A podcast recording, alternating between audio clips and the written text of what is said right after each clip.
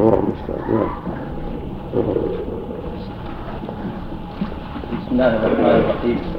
الحمد لله رب العالمين. والصلاة والسلام على نبينا محمد وعلى آله وصحبه أجمعين. قال الإمام البخاري رحمه الله تعالى علق على حدثنا قل ابن أبي حاتم حدثنا. وطال إشارة.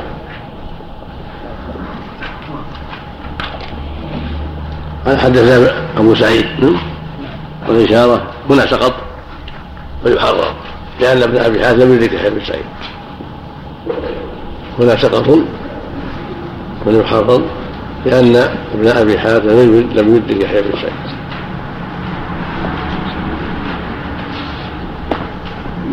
نعم. باب من جوز الطلاق الثلاث لقول الله تعالى الطلاق مرتان فإمساك بمعروف أو تسبيح بإحسان. وقال ابن الزبير في مريض طلق لا أرى أن ترث مفتوتة. وقال الشعبي ترثه. وقال ابن شبرمة تزوج إذا انقضت العدة قال نعم. قال إن رأيت قال أرأيت إن مات الزوج الآخر فرجع عن ذلك. حدثنا عبد الله بن يوسف أخبرنا مالك عن ابن شهاب أن سهل بن سعد الساعدي رضي الله عنه اخبر أن عويمرا العدلاني جاء إلى عاصم بن عدي الأنصاري فقال له يا عاصم أرأيت رجلا وجد مع امرأته رجلا أيقتله فتقتلونه أم كيف يفعل؟ سلي يا عاصم عن ذلك رسول الله صلى الله عليه وسلم. فسأل عاصم عن ذلك رسول الله صلى الله عليه وسلم. فكره رسول الله صلى الله عليه وسلم المسائل وعابها حتى كبر على عاصم. حتى كبر على عاصم ما سمع من رسول الله صلى الله عليه وسلم. فلما رجع عاصم إلى أهله جاء عويمر فقال يا عاصم ماذا قال لك رسول الله صلى الله عليه وسلم؟ فقال عاصم لم تأتني بخير. قد كره رسول الله صلى الله عليه وسلم المسألة التي سألته عنها. قال عويمر والله لا أنتهي حتى حتى أسأله عنها. فأقبل عويمر حتى أتى رسول الله صلى الله عليه وسلم وسط الناس. فقال يا رسول الله أرأيت رجلا وجد مع امرأته رجلا أيقتله فتقتلونه أم كيف يفعل؟ فقال رسول الله صلى الله عليه وسلم قد أنزل الله فيك وفي صاحبتك فاذهب فأت بها. قال سهل فتلاعنا وأنا مع الناس عند رسول الله صلى الله عليه وسلم. فلما فرغ قال عويل كذبت عليها يا رسول الله إن أمسكتها. فطلقها ثلاثا قبل أن يأمره رسول الله صلى الله عليه وسلم. قال ابن شهاب فكانت تلك سنة المتلاعنين. يعني أنهما يحضران ويلعن بينهما ولي الأمر أو نائبه وتكون الفرقة نعم والتلاعن وكل واحد يلعن نفسه. يعني يسبها. بل الزوج يقول عليه لعنة الله وهي تقول عليها غضب الله. واللعن السب ولو بغير صيغة اللعن. فيقول كل واحد أشهد بالله كذا أربع مرات الرجل يقول أشهد بالله لغزان زوجتي هذه ويشير إليها ويكرر هذا أربع مرات ويقول في الخامسة وأن لعنة الله عليه كان من الكاذبين صلى الله عليه وسلم. وهي تقول أشهد بالله لقد كذب علي هذا الرجل أربع مرات وأن غضب الله عليه إن كان من الصادقين. نسأل الله العافية. نعم. مؤبدة نعم. مؤبدة نعم مؤبدة نعم. لا تحل له أبدا نسأل الله العافية. لأنه رماها بشيء عظيم. إن كان صادقا فهذه عقوبة لها وإن كان كاذبا فعقوبة له. نعم. صلى الله عليه وسلم نعم. صلى الله عليك شيخ. هل تولد الشهادة ما في تعليق غير هذا. مثل ما قال خمس مرات نعم ما في زيادة. نعم. نعم وذكر أنه طلقها ثلاثة. هل يقال من السنة كذلك أن يطلق الملاعن ثلاثة أو تكون تبين بدون طلاق؟ العلماء بينوا أن هذا الطلاق لا, لا محل له لأن الرسول تركه ولم ينبهه لأنه لا محل له الفرقه تمت. بالتلاعن صار في غير محله. ولهذا قال قبل أن يامره الله صلى الله عليه وسلم. أحتج به بعض أهل العلم على جواز الطلاق بالثلاث قالوا ليس ببدعة. لأن الرسول سكت عنه. دل على جواز التطير بالثلاث. ولكن خالفهم آخرون فقالوا إن جاء في حديث حول بن لبيد. النهي عن هذا لما سمع طلق ثلاث غضب عليه. ولا يلعب بكتاب الله وين بين اظهركم ابن عمر في الصحيحين قال لما سأله رجل عن الطلاق قال اما أما إن كنت أما إن كنت طلقتها ثلاثا فقد عصيت ربك فيما أمرك به من طلاق امرأته. احتج بهذا أحمد وجماعه على تحريم الطلاق الثلاث وأن الواجب التقييد بالسنة. طلق واحدة فقط. ثم إذا احتاج إلى طلق الثانية ثم الأخيرة تكون هي الفاصلة. لا يستعجل فيما أباح الله له. نعم. طلق واحدة مهلة العده نعم. طلق واحدة مهلة العده تحرم عليه إلا بنكاح جديد. الله بنكاح جديد بشروطه يعني. وكذلك طلق اثنتين وهكذا اثنتين نعم. الله عنك. تحصل البينونة بدون طلاق التلاعن نعم. نعم بمجرد لعان اللعان يحصل الفرقة. نعم. الله. نعم. في كلمة واحدة عن ظاهر نعم. يخبر إياها كلمة من واحدة. هو سهل؟ نعم. ظاهر طلقها ثلاث أطلق. ظاهر أنها كلمة واحد. يحتمل أن يكون بكلمات يحتمل. نعم. لكن بكل حال لا- ليس في محله يعني. نعم. نكاح جديد في ظاهر نعم. خاطب من الخطاب خاطب. نعم. خاطب من الخطاب نعم. شيخ هل اللعن والغضب مترادفان؟ لا المعنى هذا لكن بس كلها سب. كلها سب للنفس. نعم. إذا قال أخزاه الله أو لعنه الله أو قاتله الله أو أهلكه الله. نعم كل سب. كل يسمى سب. يسمى لعن. نعم. نعم. نعم. هل تقع الثلاث شيخ؟ هل تقع الثلاث؟ فيها خلاف بين أهل العلم. أو فيه خلاف بين أهل العلم. المؤلف وجماعة يوقعونها تبعا لعمر رضي الله عنه في إيقاعها تعزيرا للناس. والقول الآخر الذي قاله جماعة من التابعين ومن بعدهم إنها لا تقع إلا واحدة إذا كان بكلمة واحدة قال هي طالق بالثلاث لا تقع إلا واحدة هذا الصواب. لأن ثبت عن ابن عباس النبي صلى الله عليه وسلم كان يجعل الطلاق ثلاث واحدة في عهد صلى الله عليه وسلم وهكذا في عهد الصديق. هذا إذا كان بكلمه واحدة. بكلمه واحدة يعني أما إذا قال طالق ثم طالق ثم طالق وقعت الثلاث. وقع الثلاث. عند الجميع. إلا خلاف شاذ. يقول لا يقع إلا واحدة. نعم. اختار الشيخ تقي رحمه الله وقول ليس بجيد. ولا نعلم له أحد سلف من السلف. أو لا نعلم أحد قال بحد من السلف. نعم. إنما الخلاف الحقيقي فيما إذا قال هي طالق بالثلاث بلفظ واحد. يعني أو مطلقة بالثلاث أو أنت طالق بالثلاث هذا هو محل. الخلاف والجمهور على أنها تقع أيضا كما الله عمر رضي الله عنه وأرضاه. تعزيرا للناس قال إن الناس قد استعجلوا في أمر كانت لهم في أناة فلو امضى الله عليهم فامضاه عليهم. آه. وقال آخر من العلم إنها واحدة كما كان في عهد النبي صلى الله عليه وسلم وعهد الصديق وأول خلافة عمر رضي الله عنه وأرضاه. نعم. وهذا هو الأقرب والأظهر. نعم. في حديث ابن عباس كان الطلاق على عهد النبي صلى الله عليه وسلم وعلى عهد أبي بكر. هو سنتين ثلاثة والطلاق الثلاث واحدة. فقال عمر إن الناس قد استعجلوا في ان كانت له في اناه فلو أمضى الله عليهم فامضاه عليهم رحمه الله. وتابعه الجمهور في هذا تابعه الجمهور. نعم. الله والله الشيخ أي لفظ؟ نعم. للشيخ أي لفظ يعتبر مهما كانت يعتبر واحدة أي لفظ؟ نعم أي لفظ. نعم أي لفظ. ولو كان في مجالس ولو كان في أوقات كثيرة. ما دام لم يأتي برجعه ولا نكاح جديد. نعم.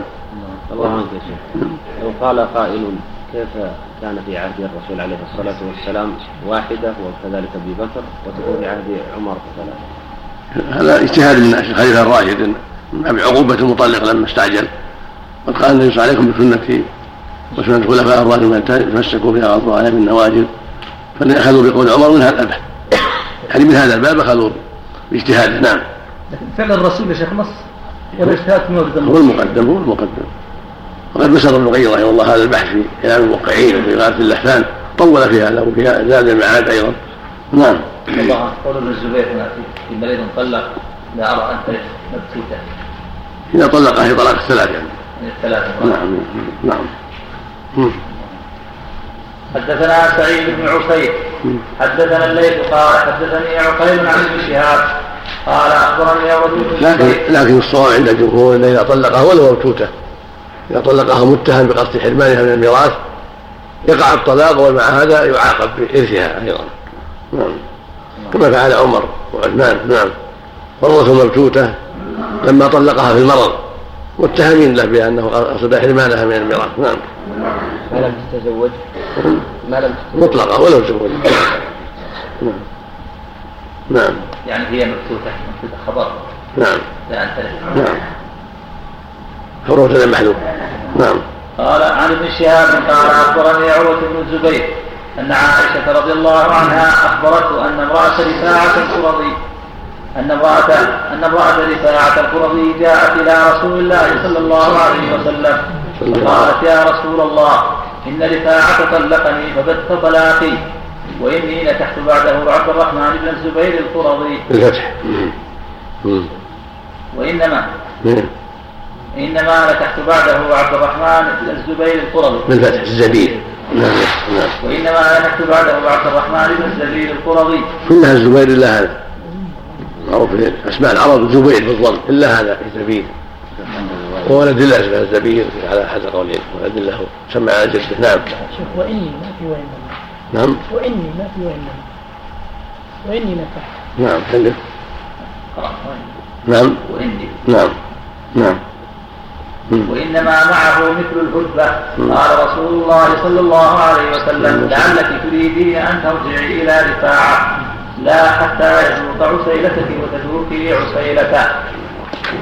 هذا يبين معنى قوله جل وعلا فإن طلقها فلا تحل من حتى تنكح زوجا غيره. وأن النكاح هنا يشتمل الأمرين العقد والجماع لا بد منهما.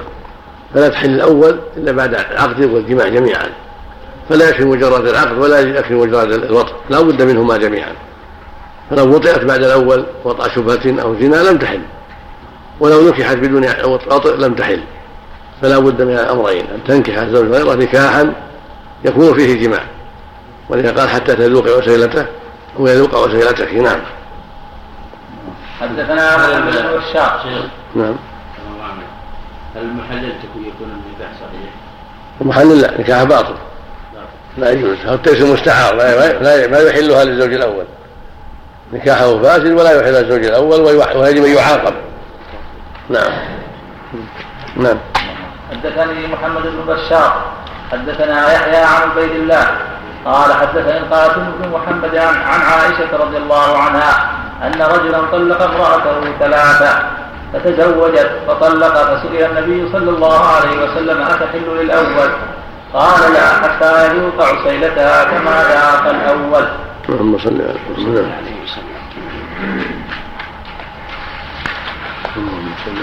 نعم. نعم باب من خير أزواجه. وقول الله تعالى قل لأزواجك إن كنتن تردن الحياة الدنيا وزينتها فتعالين أمتعكن وأسرحكن سراحا جميلا. حدثنا عمر بن حفص حدثنا أبي حدثنا الأعمش حدثنا مسلم عن مسروق عن عائشة رضي الله عنها قالت خيرنا رسول الله صلى الله عليه وسلم فاخترنا الله ورسوله فلم يعد ذلك علينا شيئا. حدثنا مسدد حدثنا يحيى عن إسماعيل حدثنا عامر عن مسروق قال سألت عائشة عن الخيره فقالت خيرني النبي صلى الله عليه وسلم أفكان طلاقا؟ قال مسروق لا أبالي أخيرتها واحدة أو مئة بعد أن تختارني. نعم ليس ليس بطلاق. يا أيها النبي قل لأزواجك وبناتك إلى اخره نعم. مو الطلاق ليس بطلاق. لكن التخيير هذا خاص بالنبي صلى الله عليه وسلم مو بخاص اذا خير أزواجه واختاروه. لا يكون ليس ليس بطلاق. نعم. ليس خاصا بالنبي صلى الله عليه وسلم. نعم. مم. يجوز للرجل أن يخير نساءه إن كنتن تردن الله وش؟ نعم. نعم. اذا يعني ان اردتني فلا بأس وإن أردتم الطلاق طلقت. هذا معنى نعم. ما يكون طلاق يكونهن يخترن الفراق نعم لا يكون طلاق. لابد من التطليق إذا قال إذا قالت لا تختاروا. يطلق. على على على نيته. يعني عزم الطلاق يطلق اما عزم المقصود ما يكون مجرد التخيير طلاق. نعم. نعم إذا أبدينا الرابع في الفراق يطلق. إن شاء أو يمسك إن شاء. نعم. يرجع عن تخييره نعم نعم. باب إذا قال فارقتك أو سرحتك أو الخلية أو البرية أو ما عني به الطلاق فهو على نيته. وقول الله عز وجل فسرحوهن سراحا جميلا. وقال وأسرحكن سراحا جميلا. وقال فإمساك بمعروف أو تسريح بإحسان. وقال أو فارقوهن بمعروف. وقالت عائشة رضي الله عنها قد علم النبي صلى الله عليه وسلم أن أبوي لم يكونا يأمراني بفراقه. المقصود من هذا أن الألفاظ الدالة على الطلاق بغير لفظ الطلاق. إذا نواها الطلاق صار الطلاق صراح أو فراق أو غير ذلك من الألفاظ الدالة على المال كالحقي بأهلك أو اذهبي أو ما أشبه ذلك. إذا أراد به الطلاق فهو طلاق وإن كان ما أراد به الطلاق فليس بطلاق. فلو قال اذهبي إلى أهلك غضبان عليها أو روحي لأهلك أو أو ما أشبه ذلك أو فارجي وما أراد الطلاق وليس طلاق نعم.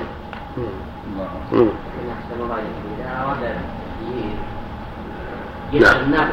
نعم. يعني إذا أراد بالتخيير عند أن يخير إذا قصد به أنه صادق إذا أذنته فأنه هذا إذا وكلها قال اختاري نفسك قصده أنها تختاري إذا أراد الطلاق تختار نفسها. في الكناية. نعم. باب من قال لامرأته أنت علي حرام. شوف كلام أول ترجمة. أول ترجمة. قوله باب من جوز الطلاق الثلاث. نعم. كذا لأبي لازم وللأكثر من أجاز. وفي ترجمته إشارة إلى أن من السلف من لم يجد وقوع الطلاق الثلاث. فيحتمل أن يكون مراده بالمنع من كره البينونة الكبرى. وهي بإيقاع الثلاث. أعم من أن تكون مجموعة أو مفرقة. ويمكن أن يتمسك له بحديث أبغض الحلال إلى الله الطلاق وقد تقدم في أوائل الطلاق وأخرج سعيد بن منصور عن أنس رضي الله عنه أن عمر كان إذا أتي برجل طلق امرأته ثلاثا أوجع ظهره. وأخرج. وأخرج سعيد بن منصور عن أنس رضي الله عنه أن عمر رضي الله عنه كان إذا أتي برجل طلق امرأته ثلاثا أوجع ظهره. وسنده صحيح. وهذا ما يؤيد أنه يرى التحريم رضي الله عنه مثل ما ذكره ابنه ابنه عبد الله قال. وإن كنت طلقتها ثلاث فقد عصيت ربك فيما أمرك من طلاق امرأته وهو يؤيد رواية محمود بن لبيد في الذي طلق ثلاثة فغضب عليهم قال أيلعب بكتاب الله وإن من أظهركم رواه النسائي. قال الحافظ رحمه الله ورواته ثقات المقصود أن أن هذا القول قول جيد ويتأيد في المعنى بأنه تعجل للفراق ولا ينبغي له أن يتعجل الفراق المبتوت بل ينبغي له التريث وعدم العجلة. نعم. ويحتمل أن يكون مراده بعدم الجواز من قال لا يقع الطلاق إذا أوقعها مجموعة للنهي عنه. وهو قول وهو قول للشيعة وهو قول للشيعة وبعض أهل الظاهر. وطرد بعضهم ذلك ويحتمل ويحتمل. ويحتمل أن يكون مراده بعدم الجواز من قال لا يقع الطلاق إذا أوقعها مجموعة. يعني من جوز التحريم وعدم التحريم. يحتمل أنه أراد إيقاع وعدم الإيقاع. نعم. يحتمل نعم. ويحتمل أن يكون مراده بعدم الجواز من قال لا يقع الطلاق إذا أوقعها مجموعة. نعم. ويقع إذا نفت المجموعة نعم. هذا مراد نعم. للنهي عنه. وهو قول للشيعة وبعض أهل الظاهر. نعم. وطرد وهو قول الجماعة وهو قول جماعة من أصحاب ابن عباس رواية عن ابن عباس أيضا. وطاووس والمزني وجماعة نعم. وطرد بعضهم ذلك في كل طلاق منهي عنه كطلاق الحائض وهو شذوذ. وذهب كثير منهم إلى وقوعه مع منع جوازه. واحتج له بعضهم بحديث محمود بن لبيد. قال أخبر النبي صلى الله عليه وسلم عن رجل طلق امرأته ثلاث تطليقات جميعا. فقال أيلعب بكتاب الله وأنا بين أظهركم الحديث أخرجه النسائي ورجاله ثقات. لكن محمود بن لبيد ولد في عهد النبي صلى الله عليه وسلم ولم يثبت له منه سماع. وإن ذكره بعضهم في الصحابة فلأجل الرؤيا وقد ترجم له أحمد في مسنده وأخرج له عدة أحاديث ليس فيها شيء صرح فيه بالسماع. وقد قال النسائي بعد تخريجه لا أعلم أحدا رواه غير مخرمة بن بكير. يعني لا أعلم أحدا رواه غير مخرمة بن بكير يعني ابن الأشج عن أبيه. انتهى. ورواية مخرمة عن أبيه عند مسلم في عدة أحاديث. وقد قيل إنه لم يسمع من أبيه وعلى تقدير صحة حديث محمود فليس فيه بيان أنه هل هل أمضى عليه الثلاثة مع إنكاره عليه. فليس فيه بيان أنه هل أمضى عليه الثلاثة مع إنكاره عليه إيقاعها مجموعة أو لا. فأقل أحواله أن يدل على تحريم ذلك وإن لزم. وقد تقدم في الكلام على حديث ابن عمر في طلاق الحائط إنه قال لمن طلق ثلاثا مجموعة عصيت ربك وبارت منك امرأتك. وله ألفاظ أخرى نحو هذه عند عبد الرزاق وغيره. وأخرج أبو داود بسند صحيح من طريق مجاهد قال كنا عند ابن عباس عند ابن عباس رضي الله عنهما. فجاءه رجل فقال إنه طلق امرأته ثلاثا. فسكت حتى ظننت أنه سيردها إليه. فقال ينطلق أحدكم فيركب فيركب الاحبوق ثم يقول يا ابن عباس يا ابن عباس إن الله قال ومن يتق الله يجعل له مخرجا وإنك لم تتق الله فلا أجد لك مخرجا. عصيت ربك وبانت منك امرأتك. وهذا مثل ما قال ابن عمر. وهذه روايات مشهور عنه. وعن روايات أخرى خالف فيها عمر ولم يمضيها نعم. نعم. وأخرج أبو داود له متابعات عن ابن عباس بنحوه ومن القائلين بالتحريم واللزوم من قال إذا طلق ثلاثا مجموعة وقعت واحدة. من القائلين.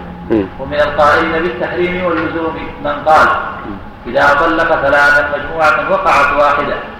وهو قول محمد بن إسحاق صاحب المغازي. واحتج بما رواه عن داود بن الحصين. عن عكرمة عن ابن عباس رضي الله عنهما قال طلق ركانة بن عبد يزيد امرأته ثلاثا في مجلس واحد. فحزن عليها حزنا شديدا. فسأله فسأله النبي صلى الله عليه وسلم كيف طلقتها؟ قال ثلاثا في مجلس واحد. فقال النبي صلى الله عليه وسلم إنما تلك واحدة. فارتجعها إن شئت. فارتجعها. وأخرجه أحمد وأبو يعلى وصححه من طريق محمد بن إسحاق. وهذا الحديث نص في المسألة لا يقبل لا يقبل التأويل الذي في غيره من الروايات التي ذكرها. وقد أجابوا عنه بأربعة أشياء. أحدها أن محمد بن إسحاق وشيخه اختلفوا فيهما. وأجيب بأنهم احتجوا فيه بأنهم احتجوا في عدة من الأحكام بمثل هذا الإسناد. كحديث إن النبي صلى الله عليه وسلم رد على أبي العاص الربيع زينب ابنته في النكاح الأول. وليس كل مختلف فيه مردودا الثاني معارضته بفتوى ابن عباس بوقوع بوقوع الثلاث كما تقدم من رواية مجاهد وغيره. فلا يظن بابن عباس أنه كان عنده هذا الحكم عن النبي صلى الله عليه وسلم ثم يفتي بخلافه إلا بمرجح ظهر له. وراوي الخبر أخبر من غيره بما رواه وأجيب بأن الاعتبار برواية الراوي لا برأيه. لما يترك رأيه من احتمال النسيان وغير ذلك.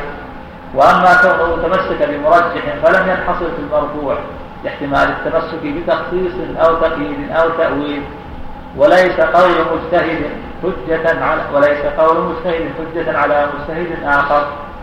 الثالث أن أبا داود رجح أن ركانة إنما طلق امرأته البتة كما أخرجه هو من طريق آل بيت ركانة وهو وهو تعليل قوي. بجواز أن يكون بعض رواته حمل البتة على الثلاث فقال طلقها ثلاثا وبهذه النكتة يقف الاستدلال بحديث ابن عباس. الرابع أنه مذهب لكن رواية أهل البيت ضعيفة. رواية أبي داود ضعيفة لأن أهل البيت فيها مجاهيل. المؤلف رحمه الله تسامح في هذا نعم. الرابع أنه مذهب شاذ فلا يعمل به. وأجيب بأنه نقل عن علي وابن مسعود وعبد الرحمن بن عوف والزبير وأجيب بعنه وأجيب بأنه نقل عن علي وابن الزبير وعبد الرحمن بن عوف والزبير مثله نعم. نقل ذلك ابن مغيث. نقل ذلك ابن مغيث في كتاب الوثائق. وله وعزاه لمحمد بن وضاح. ونقل الغنوي ذلك عن جماعة من مشايخ قرطبة كمحمد بن تقي بن مخلد. بقي. بن بقي من بقى. إيه.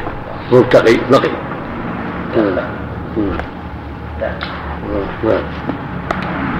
ومحمد بن بقي بن مخلد ومحمد بن عبد بن عبد السلام الخشني وغيرهما. ونقله ابن المنذر عن أصحاب ابن عباس كعطاء وطاووس وعمرو بن دينار. ويتعجب من ابن الدين حيث جزم بأن لزوم الثلاث لا اختلاف فيه. وإنما الاختلاف في التحريم مع ثبوت الاختلاف كما ترى. ويقوي حديث ابن إسحاق المذكور ما أخرجه مسلم من طريق عبد الرزاق عن معمر بن عبد الله بن طاووس عن أبيه عن ابن عباس رضي الله عنهما. قال كان الطلاق على عهد رسول الله صلى الله عليه وسلم وأبي بكر وسنتين من خلافة عمر طلاق ثلاث واحدة. فقال عمر بن الخطاب إن الناس قد استعجلوا في أمر كانت لهم فيه اناه فلو أمضيناه عليهم فأمضاه عليهم.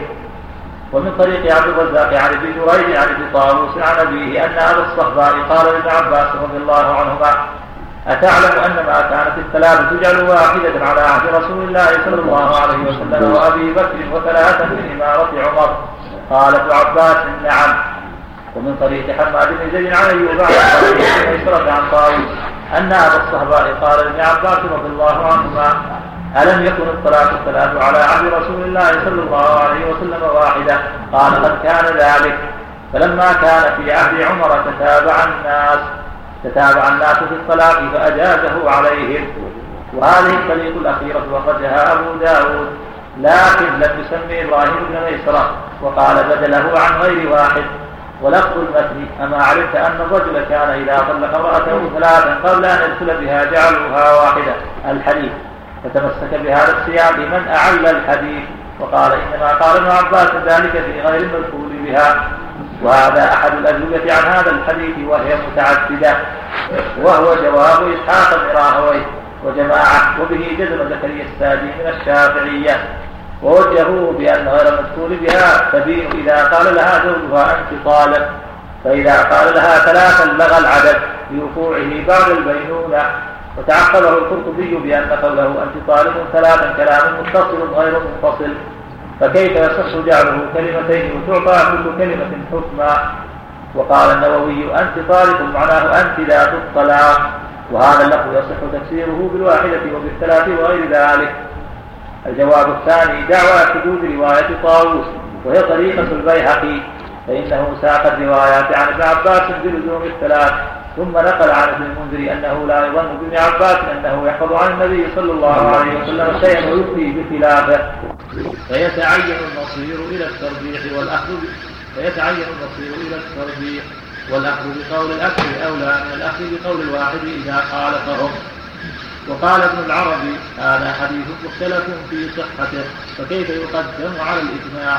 قال ويعارضه حديث محمود بن لبيد. يعني الذي تقدم أن النسائي أخرجه فإن فيه التصريح بأن الرجل طلق ثلاثا مجموعة ولم يرده النبي صلى الله عليه وسلم بل الله. كذا قال وليس في سياق الخبر تعرض لإمضاء ذلك ولا لرده الجواب الثالث دعوى النسخ فنقل البيهقي عن الشافعي أنه قال يشبه أن يكون ابن عباس علم شيئا نسخ ذلك. والبيهقي ويطويه ما أخرجه أبو داود من طريق يزيد النحوي. عن عكرمة عن ابن عباس رضي الله عنهما قال كان الرجل إذا طلق امرأته فهو أحق برجعتها وإن طلقها ثلاثا فنسخ ذلك. وقد وقد أنكر المازري ادعاء النسخ فقال زعم بعضهم أن هذا الحكم منسوخ وهو غلط فإن عمر لا ينسخ ولو نسخ وحاشاه لبادر الصحابة إلى إنكاره. وإن أراد القائل أنه نسخ في زمن النبي صلى الله عليه وسلم فلا يمتنع لكن يخرج عن ظاهر الحديث لأنه لو كان كذلك لم يجد للراوي أن يخبر ببقاء الحكم في خلافة أبي بكر وبعض خلافة عمر. فإن قيل فإن قيل فقد يجمع الصحابة فقد يجمع الصحابة ويقبل منهم ذلك. قلنا إنما يقول ذلك لأنه يستدل بإجماعهم على ناسه أما أما أنهم ينسبون من أنفسهم فمعاذ الله. لأنه إجماع على الخطأ وهم معصومون عن ذلك. فإن قيل فلعل النسخ إنما ظهر في زمن عمر. قلنا هذا أيضا غلط. لأنه يكون قد حصل الإجماع على الخطأ في زمن أبي بكر. وليس انقراض العصر شرطا في صحة الإجماع على الراجح. قلت نقل النووي هذا الفصل في شرح مسلم وأقره وهو متعقب في مواضع أحدها أن الذي ادعى نسخ الحكم لم يقل إن عمر هو الذي نسخ حتى يلزم منه ما ذكر. وإنما قال ما تقدم يشبه أن يكون علم شيئا من ذلك نسخ أي اطلع على ناسخ الحكم الذي رواه مرفوعا ولذلك أفتى بخلافه وقد سلم المازري في أثناء كلامه أن طيب طيب. المسألة سم. اللهم المستعان اللهم المستعان اللهم المستعان اللهم المستعان نعم. نعم. قول الشعب رأيت في التزوج نعم. رأيت إن مات الزوج نعم نعم قول المؤلف الترجمة. قال قال ابن شكران تزوج إذا انقضت العدة. قال نعم أرأيت إن مات الزوج الآخر. الآخر رجع عن ذلك. الزوج الثاني ما ما له وجه وما له وجه. نعم. نعم. كلمة معصوم نعم. نعم. كلمة معصوم هم معصومون لا؟ يجمعون لا تجمع الأمة على خطأ. لا تزال طائفة من الحق منصور. لا يجمع الصحابة على خطأ أبدا. ولا غيرهم من أهل العلم. نعم. لا حول ولا قوة ما شاء الله نعم سمع استغفر الله بسم الله الرحمن الرحيم. الحمد لله رب العالمين ما شاء الله. والسلام على نبينا محمد وعلى آله وصحبه أجمعين. قال الإمام البخاري رحمه الله تعالى باب من قال لامرأته أنت علي حرام. وقال الحسن نيته. وقال أهل العلم إذا طلق ثلاثا فقد حرمت عليه فسموه حراما بالطلاق والفر- والفراق. وليس هذا كالذي يحرم الطعام لأنه لا يقال للطعام الحل حرام ويقال للمطلقة حرام. وقال في الطلاق ثلاثا لا تحل له من بعد حتى تنكح زوجا غيره. وقال الليث عن نافع قال كان ابن عمر رضي الله عنهما إذا سئل عن من طلق ثلاثا قال لو طلقت مرة أو مرتين. فإن النبي صلى الله عليه وسلم أمرني بهذا. فإن طلقتها ثلاثا حرمت عليك حتى تنكح زوجا غيرك. حدثنا محمد حدثنا أبو معاوية حدثنا هشام بن عروة عن أبيه عن عائشة رضي الله عنها قالت طلق رجل امرأته فتزوجت زوجا غيره فطلقها وكانت معه مثل الهدبة فلم تصل منه إلى شيء تريده فلم يلبث أن طلقها.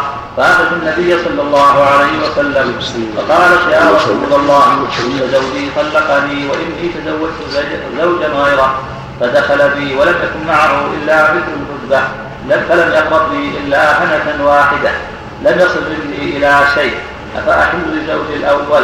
فقال رسول الله صلى الله عليه وسلم لا تحلين لزوجك الأول حتى يذوق الآخر عسيلتك الأخير. من كسر الخاء فقال رسول الله صلى الله عليه وسلم لا تحلين لزوجك الأول حتى يذوق الآخر عسيلتك وتذوقي عسيلته. تقدم هذا السنة اللهم صل وسلم وتقدم هذا وهذا محل إجماع إلا ما يروى عن سعيد المسيب أنه اكتفى بالعقد ولكنها قول مردود بهذا النص وهو كالإجماع من أهل العلم أنه لا بد من أمرين كما تقدم النكاح والوطن جميعا. فلو وطئت بعد طلاقها بشبهة أو بزنا لم تحل للزوج الأول أو نكحت بعقد ولكن لم يطأ الزوج لم تحل حتى يجتمع الأمران حتى يحصل النكاح الشرعي مع الوطن. وهذا هو محل الملحاق من أهل العلم. ما عدا ما يروى عن سعيد ولكنه قول مرجوح مردود بالنص واما قول الحسن في أنت علي حرام نيته هو قول جيد الحسن هو البصري هو قول جيد قول النبي صلى الله عليه وسلم إنما الاعمال بالنيات وانما لكل امرئ ما نوى. فإذا قال أنت علي حرام قصده الطلاق صارت طلقه قال قوم تكون ثلاثا ولكن الصواب انها طلقة واحدة. كما نقول في الثلاث بكلمة واحدة إن على الراجل طلقة واحدة. فإن لم يريد طلاقا صارت ظهارا. تحرم عليه حتى يكفر كفارة الظهار. كما لو قال أنت عليك الله يوم نعم. وإن أراد يمينا نعم. وإن أراد يمينا ما تصير يمين فيها. لأنها من معلقة. بخلاف لو كان علقها أنت علي حرام إن كلمت فلان أو إن دخلت بيت فلان. هذه الصواب تكون يمين إذا قصد منع. نعم. يعني أما المطلقة في في كالظهار. بين الظهار أو المطلقة نعم. ظهار. والمعلقة على نيته. نعم. قول ابن عمر رحمه الله الذي لو طلقها مرة أو مرتين يعني يذكر النية مرة بالكلمة يعني. بكلمة يعني طلقة واحدة وطلقتين. أما إن طلقتها ثلاثا الظاهر ابن عمر على على رأي أبيه على إمضاء أبيه. طلقها ثلاثا بكلمات أو بكلمة الظاهر على رأي أبيه ليمضيها عليه. نعم. بالنسبة للآخر يا شيخ وطئها لأنه ما وصل منها شيء. طيب ما, ما يستطيع ما ما تحل حتى تزوج زوج آخر. بعد غير هذا. غير هذا نعم. هذا وجودك عدل. نعم. ولهذا قال النبي ما تحل إلا الأول. نعم. كلام يعني أراد الجماع ولا ولا ولم يتيسر له. اراد الجماع واتصل بالفرج ولكن ما أولج. نعم. كلام المخالف نعم. ينقل عن أهل العلم التدريس إلى تحريم الطعام تحريم الطعام حكم حكم اليمين. لأن الطعام يحرم ويحل. أما المرأة إذا حرمها له لها كفارة. نعم. باب لم تحرم ما أحل الله لك. حدثنا والطعام. أيضا لا يحرم بتحريمه له ما أحله الله لا يحرم بتحريم الناس له. نعم. له كفاره نعم. حدثني الحسن بن الصباح. ما وجه باب لم تحرم ما أحل الله لك. حدثنا الحسن بن الصباح سمع الربيع بن نافع. حدثنا معاوية عن يحيى بن أبي كثير عن يعلى بن حكيم عن سعيد بن جبير أنه أخبره أنه سمع ابن عباس رضي الله عنهما يقول إذا حرم امرأته ليس بشيء وقال لقد كان لكم في رسول الله أسوة حسنة. هذا احد اقوال الموضوع. انه لاغي لكن لولا أنه فسر ب- ليس بشيء محرم يعني. حتى تكون الروايات الأخرى مفسرة. لأن قال في الرواية الأخرى هو يمين يكفرها. وليس بشيء ليس بشيء محرم لها. لا يكون طلاقا ولكنه يمين يكفرها. على قول ابن عباس هنا. وقول جماعة من العلم. تعريف وجماعه آخرون يكون ظهارا. نعم. ولو تعييرا حدثنا الحسن بن محمد بن الصباح. حدثنا حجاج عن ابن جريج. قال زعم عطاء انه سمع عبيد بن عمير يقول سمعت عائشة رضي الله عنها أن النبي صلى الله عليه وسلم كان يمكث عند زينب عند زينب ابنة جحش. كان يمكث عند زينب ابنة جحش ويشرب عندها عسلا. فتواصيت أنا وحفصه فتواصيت أنا وحفصة أن أيتنا دخل عليها النبي صلى الله عليه وسلم فلتقل إني لأجد منك ريح مغافير أكلت مغافير فدخل على إحداهما فقالت له ذلك. فقال لا بأس شربت عسلا عند زينب ابنة جحش ولن أعود له. فنزلت يا أيها النبي لم تحرم ما الله لك؟ إلى أن تتوبا إلى الله لعائشة وحفصة. وإذ أسر النبي إلى بعض أزواجه حديثا بقوله بل شربت عسلا. اللهم صل عليه وسلم حدثنا فرة بن عبد البغراء. حدثنا علي بن مسر عن هشام بن عروة عن أبيه عن عائشة رضي الله عنها قالت كان رسول الله صلى الله عليه وسلم يحب العسل والحلوى وكان إذا انصرف من العصر دخل على نسائه فيدنو من إحداهن.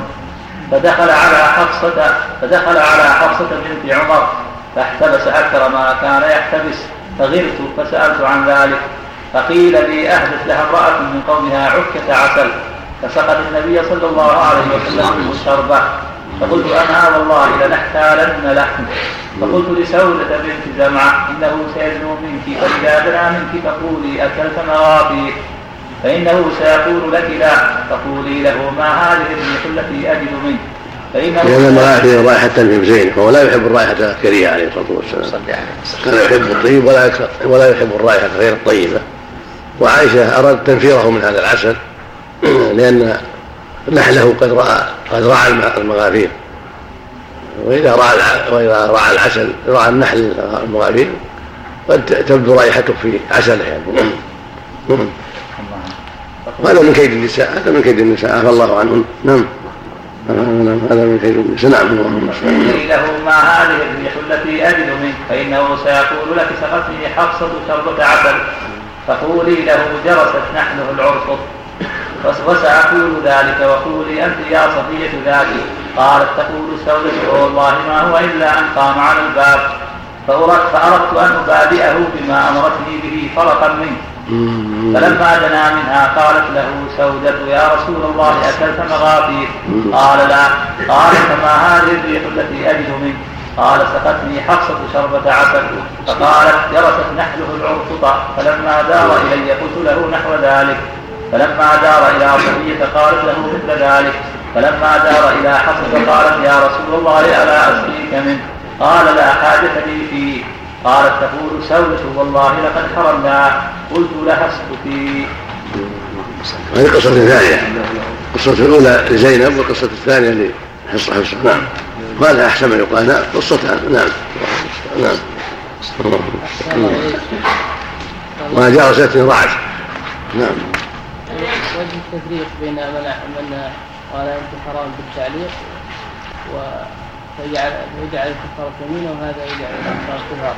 التعليق قصده المنع يعني قصد منعها التعليق قصده ليس قصده التحريم قصده المنع. منه حرام أكلت على كلمت فلانا إن دخلت على فلان هذا لا معنى اليمين والله لا تدخل على فلان والله لا تكلم فلان. هذا عند جمع من أهل العلم اختاره أبو العباس بن تيمية وابن القيم وجماعه أما الجمهور لا يفرقون. الجمهور اكثرهم ما يفرقون بين لو قال أنت حرام إن أكلت كذا أو أنت حرام إذا دخل رمضان. لا لا فرق عندهم. قال إن قال أنت حرام إذا دخل رمضان حرمت حتى يكفر. لأن لأن رمضان ما فيه منع ما فيه حث ومنع. أما أبو العباس بن تيمية وجماعة وهو مروي عن جماعة من السلف يفرقون بين هذا وهذا. ولهذا لما نذرت امرأة امراه يقال لها ليلى بنت العجمة أن أن مالها صدقة وأن عبيدها أحرار وأن مالها في الكعبة لا تفرقن بين فلان وفلان بين عراقيق لها. أفتاها ابن عمر وزوجته صفية وزينب بنت أم سلمة وجماعة أفتوها بأن عليها كفارة جميع لأن مقصودها المنع ما هو مقصودها التقرب. جعلوا جعلوا الطلاق مثل ذلك. إذا كان هذا في العتق والصدقة وهما محبوبان إلى الله فالطلاق مقبول إلى الله اولى بهذا؟ نعم. هذا مقصود يحتج أيضا بقول ابن عباس لا طلاق إلا عن وطر يريد بهذا أن الطلاق اللي عن شدة غضب وعن عدم عقل ما يكون طلاق. هكذا طلاق المكره ليس بطلاق ليس عن وطر ليس عن يعني قصد. رابع انما مكره مرجع نعم. الله الجميع يجبون نعم. الجميع يجعلون ظهار ويجعل الفوائد حسب النية. منهم من يجعل الظهار ومنهم ما يكون على حسب النية من جهة الطلاق. نعم. نعم. قولها فأردت أن أبادئه بما أمرتني به فرقا منك. إي ما عايشة يعني. نعم. نعم. التفات من الغيبة إلى الخطاب. نعم. باب لا طلاق قبل نكاح وقول الله تعالى يا أيها الذين آمنوا إذا وهذا يفيدنا. العلماء ذكروا هذه الأشياء. يفيدنا أن الواجب على الزوج يتحرز من النساء. ولا سيما صاحب الضرات لا يأمنهن إذا كن أزواج النبي صلى الله عليه وسلم وهن في القمة من الفضل. ومع هذا جرى ما جرى منهن في حقه صلى الله عليه وسلم. فلا ينبغي لعاقل أن يأمن النساء أن يكذبن ويقولن أشياء لا حقيقة لها. ولا سيما على جارة. يستحلون يستحللن على جارة ما لا يستحللن على غير الجارة. ويغيرن على جارة غيرة شديدة. فلا يؤمن فينبغي التحرز من هذه الأشياء. نعم. نعم. باب لا طلاق قبل النكاح. قول الله تعالى يا أيها الذين آمنوا إذا نكحتم المؤمنات ثم طلقتموهن من قبل أن تمسوهن فما لكم عليهن من عدة تعتدونها فمتعوهن وسرحوهن سراحا جميلا. وقال ابن عباس والذي يظهر من القصة إن العسل فيه شيء. يعني فيه شيء يحتمل. ولهذا تأثر النبي صلى الله عليه وسلم بكلامهن. فلولا أن في شيء يحتمل الرائحه يعني ظن ان أن قولهن صدق. لما مال إلى ذلك وترك شربه من حفصة. فلعله كان هناك شيء من رائحة. ظن عليه الصلاة والسلام واعتقد عليه الصلاة والسلام أنهن مصيبات. نعم. اللهم صل قال ابن عباس رضي الله عنهما جعل الله الطلاق بعد النكاح. ويروى في ذلك عن علي وسعيد بن المسيب وعروة بن الزبير وأبي بكر بن عبد الرحمن وعبيد الله بن عبد الله بن عتبة وأبان بن عثمان وعلي بن حسين وشريح وسعيد بن جبير والقاسم وسالم وطاووس والحسن وعكرمة وعطاء وعامر بن سعد وجابر بن زيد ونافع بن جبير ومحمد بن كعب وسليمان بن يسار ومجاهد والقاسم بن عبد الرحمن وعمرو بن هرم والشعبي أنها لا تطلق. رحمه الله. لأن الطلاق هو بعد النكاح. إذا قال أنت زوجت فلانة فهي طالق أو إذا تزوجت فلانة فهي طالق لم يقع شيء لأنه طلق في غير في غير ملك وعلق قبل أن يملك فلا فلا يؤثر. لقوله جل وعلا يا أيها الذين آمنوا إذا نكحتم ثم طلقتم إذا نكحتم ثم طلقتم جعل الطلاق بعد النكاح. ولقوله صلى الله عليه وسلم لا طلاق إلا بعد نكاح ولا عتق إلا بعد ملك جاء هذا في عدة أحاديث. نعم. نعم. بعض الطلاب يتزوج ويم يطلقها الخارج هذه مسألة ثانية غير هذه. وهذه مسألة ثانية هذه مسألة. إذا علق الطلاق على النكاح قبل أن يتزوج. أما المسألة الثانية هذه قد يتوهم بعض الناس أنها من المتعة. إذا زوجها من الطلاق إذا سافر من البلد أو إذا قضى دراسته. الجمهور على حلها لأنها ليس من المتعة. المتعة لابد من مشارطة. المتعة يكون شرط بينهما على يومين أو عشر أو شهر. هذه المتعة مشارطة. أما هذا في قلبه في نيته. والنية معفو عنها أن الله تجاوز عن أمك ما حدث فيها ما لم تعمل أو تكلم. نعم. يعني هذا الصواب نعم. الذي عليه الجمهور يصبح نعم. من النصح أن يكبرهم. نعم. ما يقال من النصح أن يكبرهم. لا ما لزوم ينبغي لا يخبرهم بشيء الحمد لله له الخيار إذا تزوج له الخيار في الطلاق. حتى لو ما نوى هذا. إذا إذا أراد الطلاق.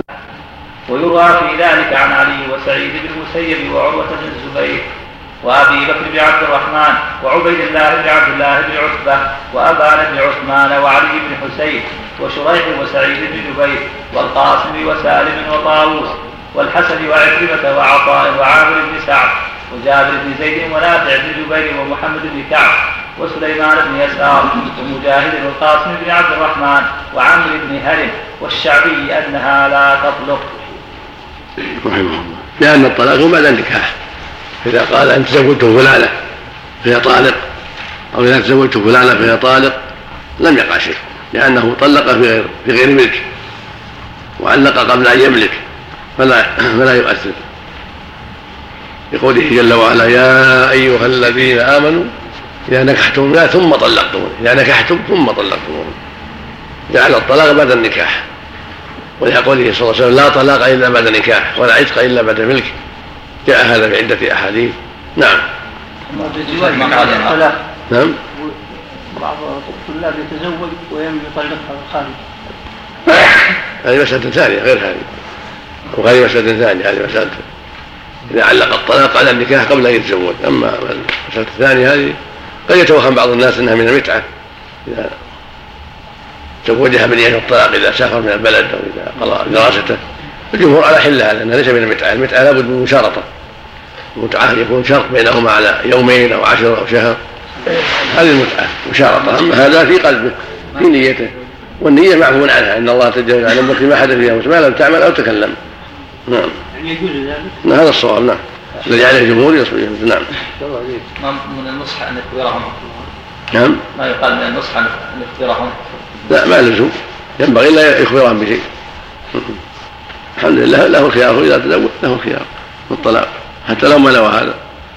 إذا إذا أراد الطلاق عند خروج البلد من يمنعه. نعم. إذا طلق إلا بعد النكاح نعم. وجهة من قال يقع الطلاق. نعم. وجهة من قال يقع الطلاق إذا طلق قبل النكاح. يقول علق على الزواج. يعني فكانه طلق بعد النكاح يعني. لأن علق إذا تزوجتها فهي طالق. نعم. ولا عشت إلا بعد. ملك. إلا بعد ملك. نعم. معنى النكاح من العقد. نعم. معنى النكاح من يكون العقد. نعم نعم. والصواب مثل ما قال الجمهور. لا يصح. نعم. نعم. باب إذا قال لامرأته وهو مكره هذه أختي فلا بعض الفقهاء. فرق. بعض الفقهاء فرق. هو عن مالك وجماعة قال إن كان بالت- بالتعميم لم يصح وإن كان بالإفراد صح. فإن قال كل امرأة يتزوجها فهي طالق لم يصح لأنها سد على بابه سد على أسباب النكاح. فلا يصح. أما إن كانت معينة إذا زوجت فلانة وإذا زوجت من بني فلان فهي طالق هذا يصح. لأن هذا لا يحجر عليه بقية النساء نعم. وهذا تفريق بغير حجة رأي مجرد رأي نعم.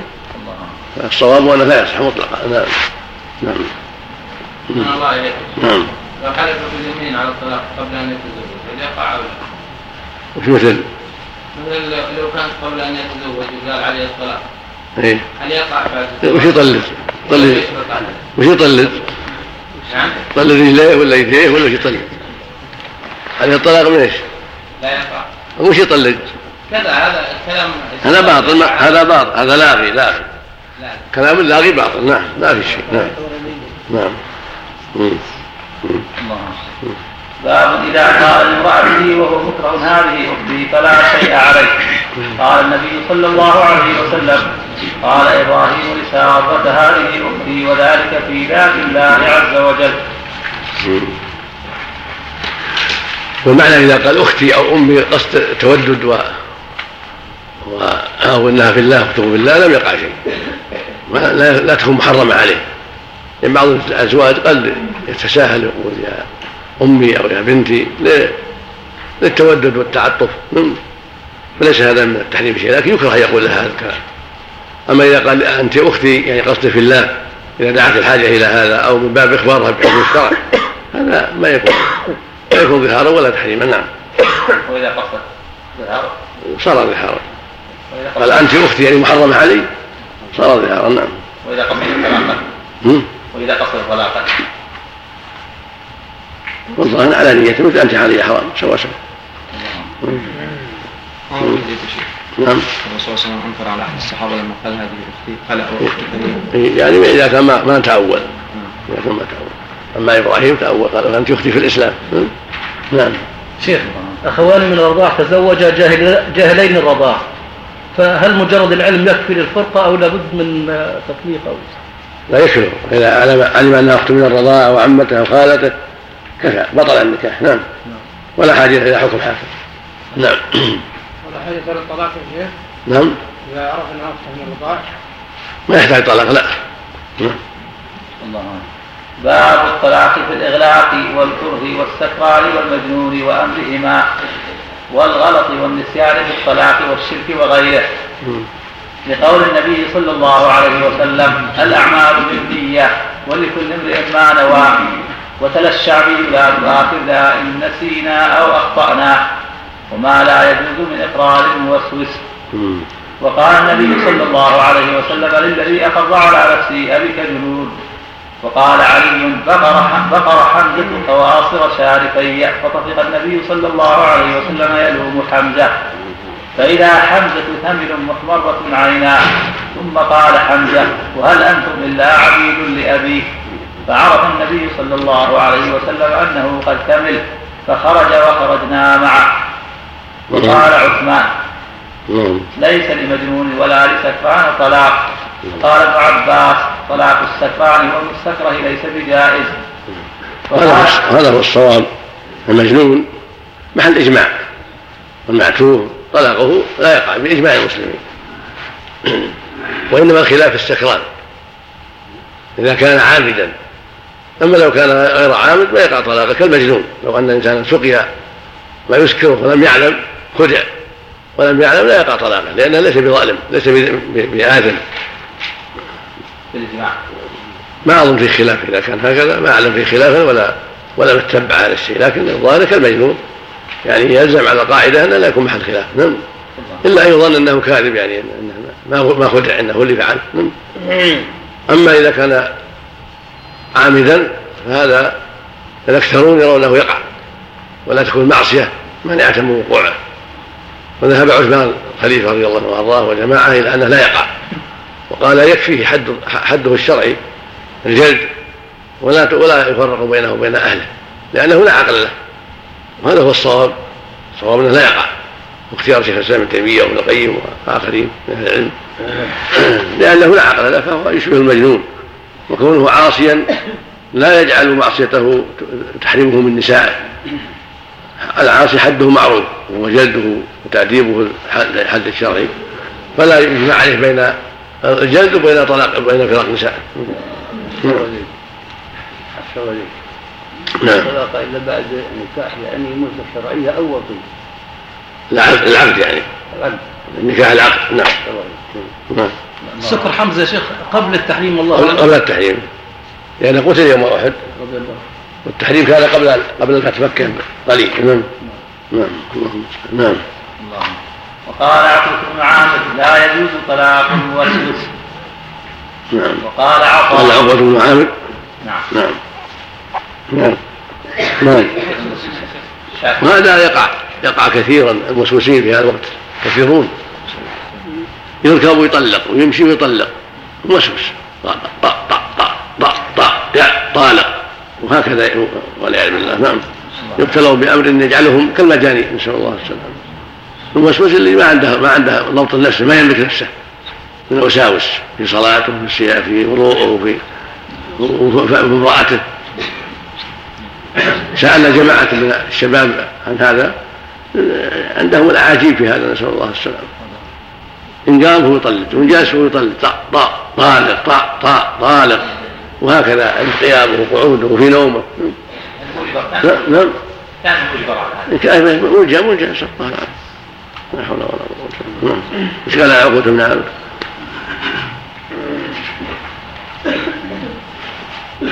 قوله قال عقبة بن عامر اللهم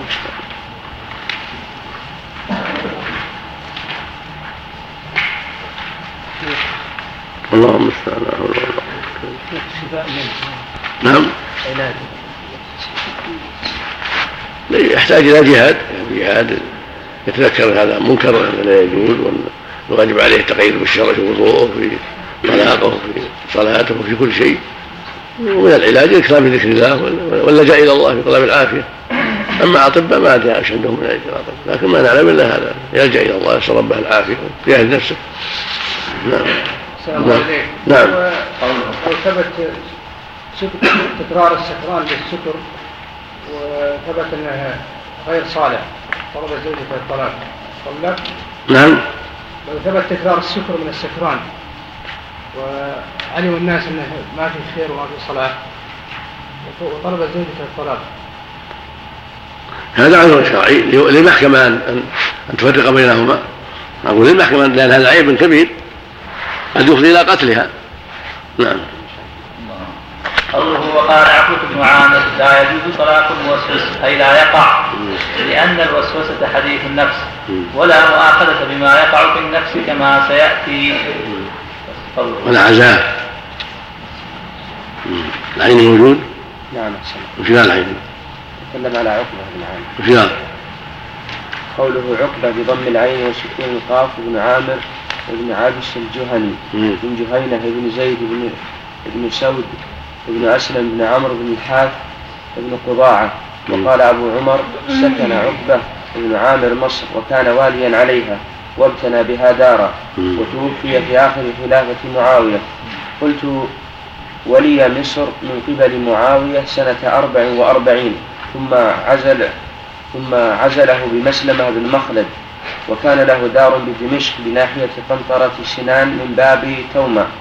وذكر خليفة بن الخياط قتل أبو عامر عقبة بن عامر ابن عامر الجهني يوم النهروان شهيدا وذلك في سنة وذكر وذكر وذكر خليفة بن خياط قتل أبو عامر. عقبة بن عامر الجهني يوم النهروان شهيدا. أنه قتله أبو عامر. كذا؟ نعم. نعم. شهيد قال أبو عمر هذا غلط منه. وقال الواقدي شهد صفين مع معاوية وتحول إلى مصر وتوفي آخر خلافة معاوية, معاوية ودفن بالمقطم. وقال الكرماني عقبة بن عامر الجهني الصحابي الشريف المقري الفرضي الفصيح هو كان البريد على البريد إلى عمر بن الخطاب رضي الله عنه بفتح دمشق ووصل إلى المدينة في سبعة أيام ورجع منها إلى الشام في يومين ونصف بدعائه عند قبر النبي صلى الله عليه وسلم بذلك. وإنما قال من هذا من هذا من هذا من هذا منه كرماني نعم. ها؟ نعم. قال كرماني نعم. نعم. وإنما قال لا يجوز هذا كلام الكرماني هذا مو شيء. لأن الدعاء عند قبر النبي صلى الله عليه وسلم هو من المشروعات. نعم. إنما المشروع عند قبر النبي السلام عليه فقط عليه الصلاة والسلام. اللهم صل وسلم. ثم أيضا ثم ما ذكر عمن نقله مجرد نعم. وإنما قال لا يجوز طلاق الموسوس لأن الوسوس حديث النفس. ولا مؤاخذة بما يقع في النفس.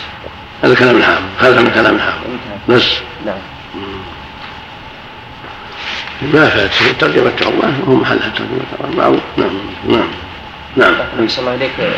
ذكر الموسوس هنا. الموسوس يخرج ألفاظ ليس حديث النفس مم. يعني حكم حكم حديث النفس هذا المقصود. بس ما ما كملوا البحث ما كملوا البحث. لو قالوا حديثه وإن صرح به فهو حكم حكم حديث النفس. لكن أتم من البحث لكن هذا مراد. المراد أن الكلمات اللي تقع منه من جنس حديث النفس. ما هو ما هي يعني. نعم. نعم. نعم. وقال وقال عطاء إذا بدا بالطلاق فله شرط. عقبة بن عامر ثبت عنه في الصحيح أن أن رجلا سأل عن الركعتين وهو أمير على مصر في آخر خلافة معاوية. الصحيح عن ركعتين قبل المغرب. قال كنا نفعلها في عهد النبي صلى الله عليه وسلم. بعد الأذان قبل صلاة المغرب. فقال له السائل ما يفعلكم ما يمنعك اليوم قال الشغل. كان كان منعه الشغل عن كونه يصليها قبل المغرب. يعني يأتي وقد اجتمع الناس فيقيم. لأن الأمير هو هو إمام الناس. نعم. نعم. نعم. مم. وقال عطاء إذا بالط- إذا بدا بالطلاق فله شرط. وقال نافع طلق رجل امرأته البتة إن خرجت. فقال ابن عمر إن خرجت فقد بتتت منه وإن لم تخرج فليس بشيء. هذا احتج به من يقول إن الطلاق المعلق على منع يقع ولكن الشيخ تقي ابن القيم اجابوا عن هذا بأن ليس بالصريح قد يكون أراد الطلاق نعم نعم. إذا بدا بالطلاق يعني قا- أنت طالق إن فعلت كذا. يعني يعني ما يقع ولو بدأ به.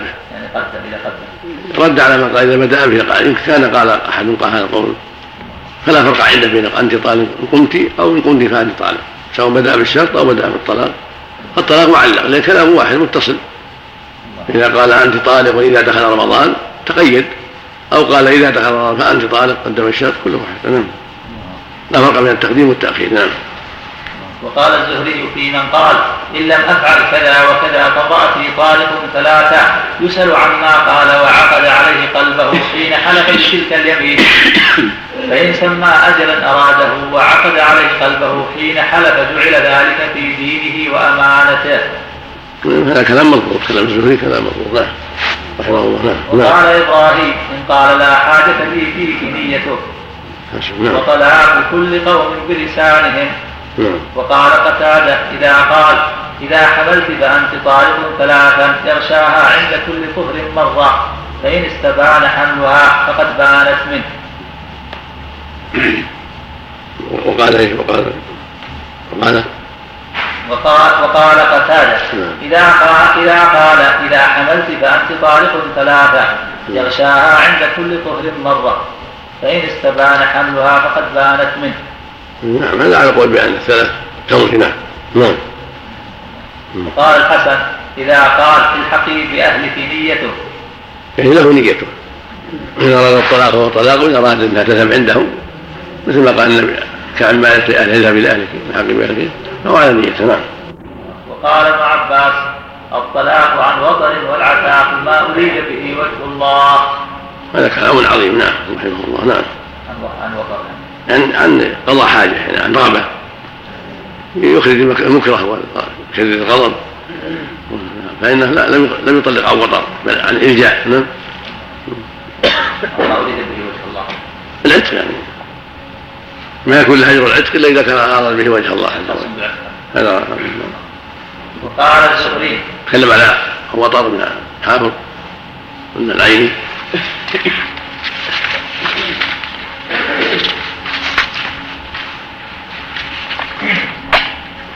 قال ابن عباس قال الله عوض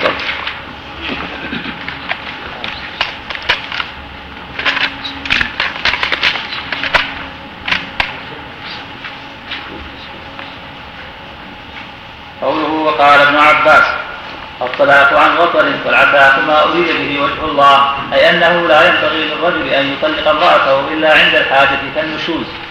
بخلاف العتق فإنه مطلوب دائما. والوطر بفتحتين الحاجة. قال أهل اللغة ولا يبنى منها فعل. قوله وقال الزهري. بس ماشي نعم. نعم.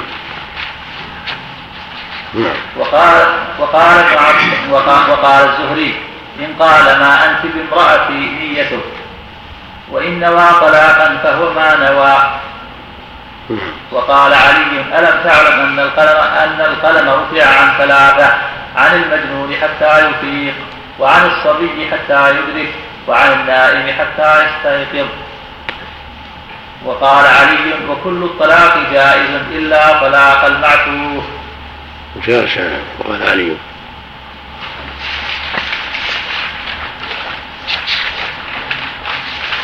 قوله وقال علي كل طلاق, كل طلاق جائز إلا طلاق المعتوه قوله وقال علي ألم تعلم أن القلم رفع عن ثلاثة؟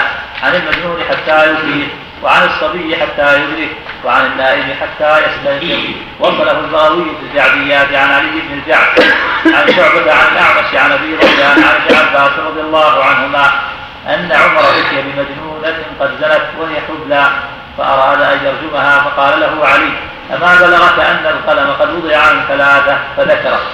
وتابعه ابن نمير ووكيع وغير واحد عن الأعمش ورواه جرير بن حازم عن الأعمش. فصرح فيه بالرفض. أخرجه أبو داود وابن حبان من طريقه. وأخرجه النسائي بوجهين آخرين. عن أبي ربيان مرفوعا وموقوفا. لكن لم لم يذكر فيهما ابن عباس. لكن لم يذكر فيهما ابن عباس. جعله عن أبي لكن لم يذكر فيهما ابن عباس. جعله عن أبي رضيان عن علي. ورجح الموقوف على المرفوع.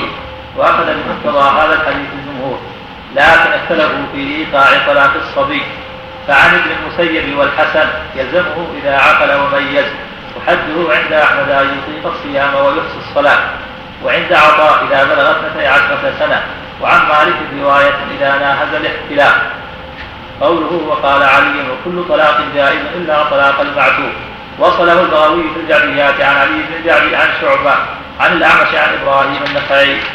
عن عابس بن عن عابس بن ربيعه أن عليا قال كل طلاق جائز إلا طلاق المعتوق وهكذا أخرجه سعيد بن منصور عن جماعة من أصحاب الأعمش عنه صرح في بعضها بسماع عابس بن ربيعة من علي.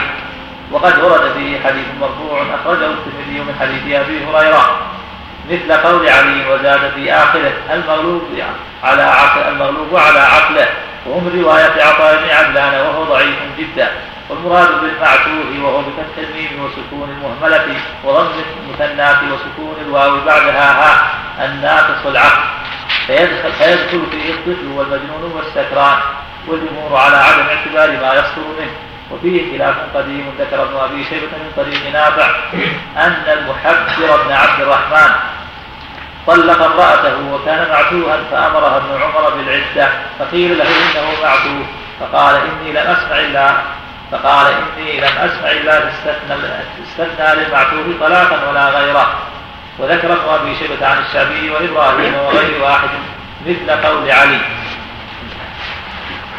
والصواب مثل ما قال علي وحديث هذا المؤلف رحمه الله غريب يعني. حديث هذا ما جاء عن عائشة بسند جيد. ورفع القلم عن ثلاثة إنما حتى يستيقظ حتى يفيق والصلاه حتى يبلغ غير رواية علي. ما ذكرها هنا. ما ذكرها العيني حديث عائشة. المقصود الصواب مثل ما جاء بالحديث لا طلاق لهذا ولا هذا. معتوه ضعيف العقل ما يعد مع العقلاء. مجنون لكن لا, لا يصرع. معتوه مجنون لا يصرع. والنائم معروف. قد يطلق في نومه كثير. والعجب إنه يوجد من يسأل الآن. يقول طلقت في نومه ويسال هل يقع الطلاق؟ نعم. لا يقع الطلاق. النائم بلا شك. نعم. واما الصبي هو محل نظر. وظاهر الحديث إنه لا يقع لأن لأن عقله ضعيف. قد يقدم على الطلاق بغير بصيرة. والنبي قال حتى يبلغ حتى يدرك. وبعض أهل العلم علقوه بعقل إذا عقل مميز يقع الطلاق وفي هذا نظر. في وقوع طلاق الصبي نظر. لأن ظاهر الحديث يمنع ذلك. وكما انه لا يأثم في الأمور الأخرى. ولا يعتق تعتق عبيده لضعف تصرفاته. فكيف يفرق بينه وبين زوجته؟ الأظهر والله أعلم والأقرب أنه لا يقع إلا إذا بلغ. نعم. لظاهر الحديث وللمعنى أيضا. نعم. حدثنا باب باب باب حديث. نعم. حدثنا مسلم بن إبراهيم حدثنا هشام حدثنا قتادة. عن زرارة بن عن زرارة بن أبي أوفى. لا عن زرارة بن أوفى. نعم أبي غلط نعم. عن زرارة بن أوفى عن أبي هريرة رضي الله عنه عن النبي صلى الله عليه وسلم قال إن الله تجاوز عن أمتي ما حدثت به أنفسها ما لم تعمل أو تتكلم. الحمد لله الحمد لله الحمد لله. نعم. وقال قتادة إذا طلق في ومن هنا أخذ العلماء أنه إذا طلق في نفسه عزم على الطلاق لا يقع الطلاق حتى يتلفظ أو يكتب. ما دام في نفسه لا يقع الطلاق نعم. ولا يقع العتق حتى يتكلم نعم. يعني لو عزم على الطلاق ولم يتلفظ به فليس ما يقع شيء نعم. لو جاء كان عاميا وجاء إلى انسان وقال اكتب طلاق زوجتي فنصحه ثم رجع. ما يقع لأنه اكتب معناه توكيل مثل التوكيل. قال اكتب طلاقها كان قال وكلتك في طلاقها. اللي يفتي في هذا والاظهر انه لا يقع. لأنه ما تكلم طلاق قال اكتب. مثل طلق مثل قال؟ لا طلق ما طلق. فلا يقع. نعم. كافر عزم على الإيمان يا شيخ. ولم يتكلم وما تقدم. ما يصير ما يصير مؤمن حتى يتكلم. حتى يقول أشهد أن لا إله إلا الله وأشهد أن محمدا رسول الله. ما أدرك يعني ما استطاع لا لا ما يصير شيء. إلا إذا كان ما يتكلم. أخرس. وعزم على دخول الإسلام بقلبه ونيته. فهو على ما عزم عليه. إذا كان عاجز على كلام كالاخرس نعم. لو كتبه نعم. لو كتبه وما تلفظه أخرس يعني؟ لا. نعم. بس ما كتبه وما تلفظه نعم نعم. نعم.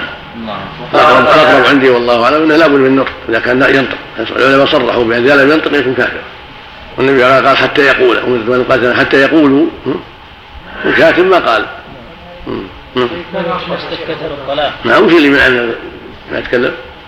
الطلاق كتب الطلاق نعم نعم. يقع هذا سؤال. لا لا يقول الكافر الكافر. كتب الشهادتين. على قصدك يا محمد؟ نعم. كتب الطلاق كتب الطلاق. ها؟ كتب الطلاق وما تلفظ به قصدك هذا؟ قصد الطلاق ولا الإسلام؟ الطلاق الطلاق. لا لا يقع الطلاق. نعم. كتب الطلاق يقع الطلاق. نعم. مثل لو كتب الدين أو كتب غيره من الحقوق. نعم.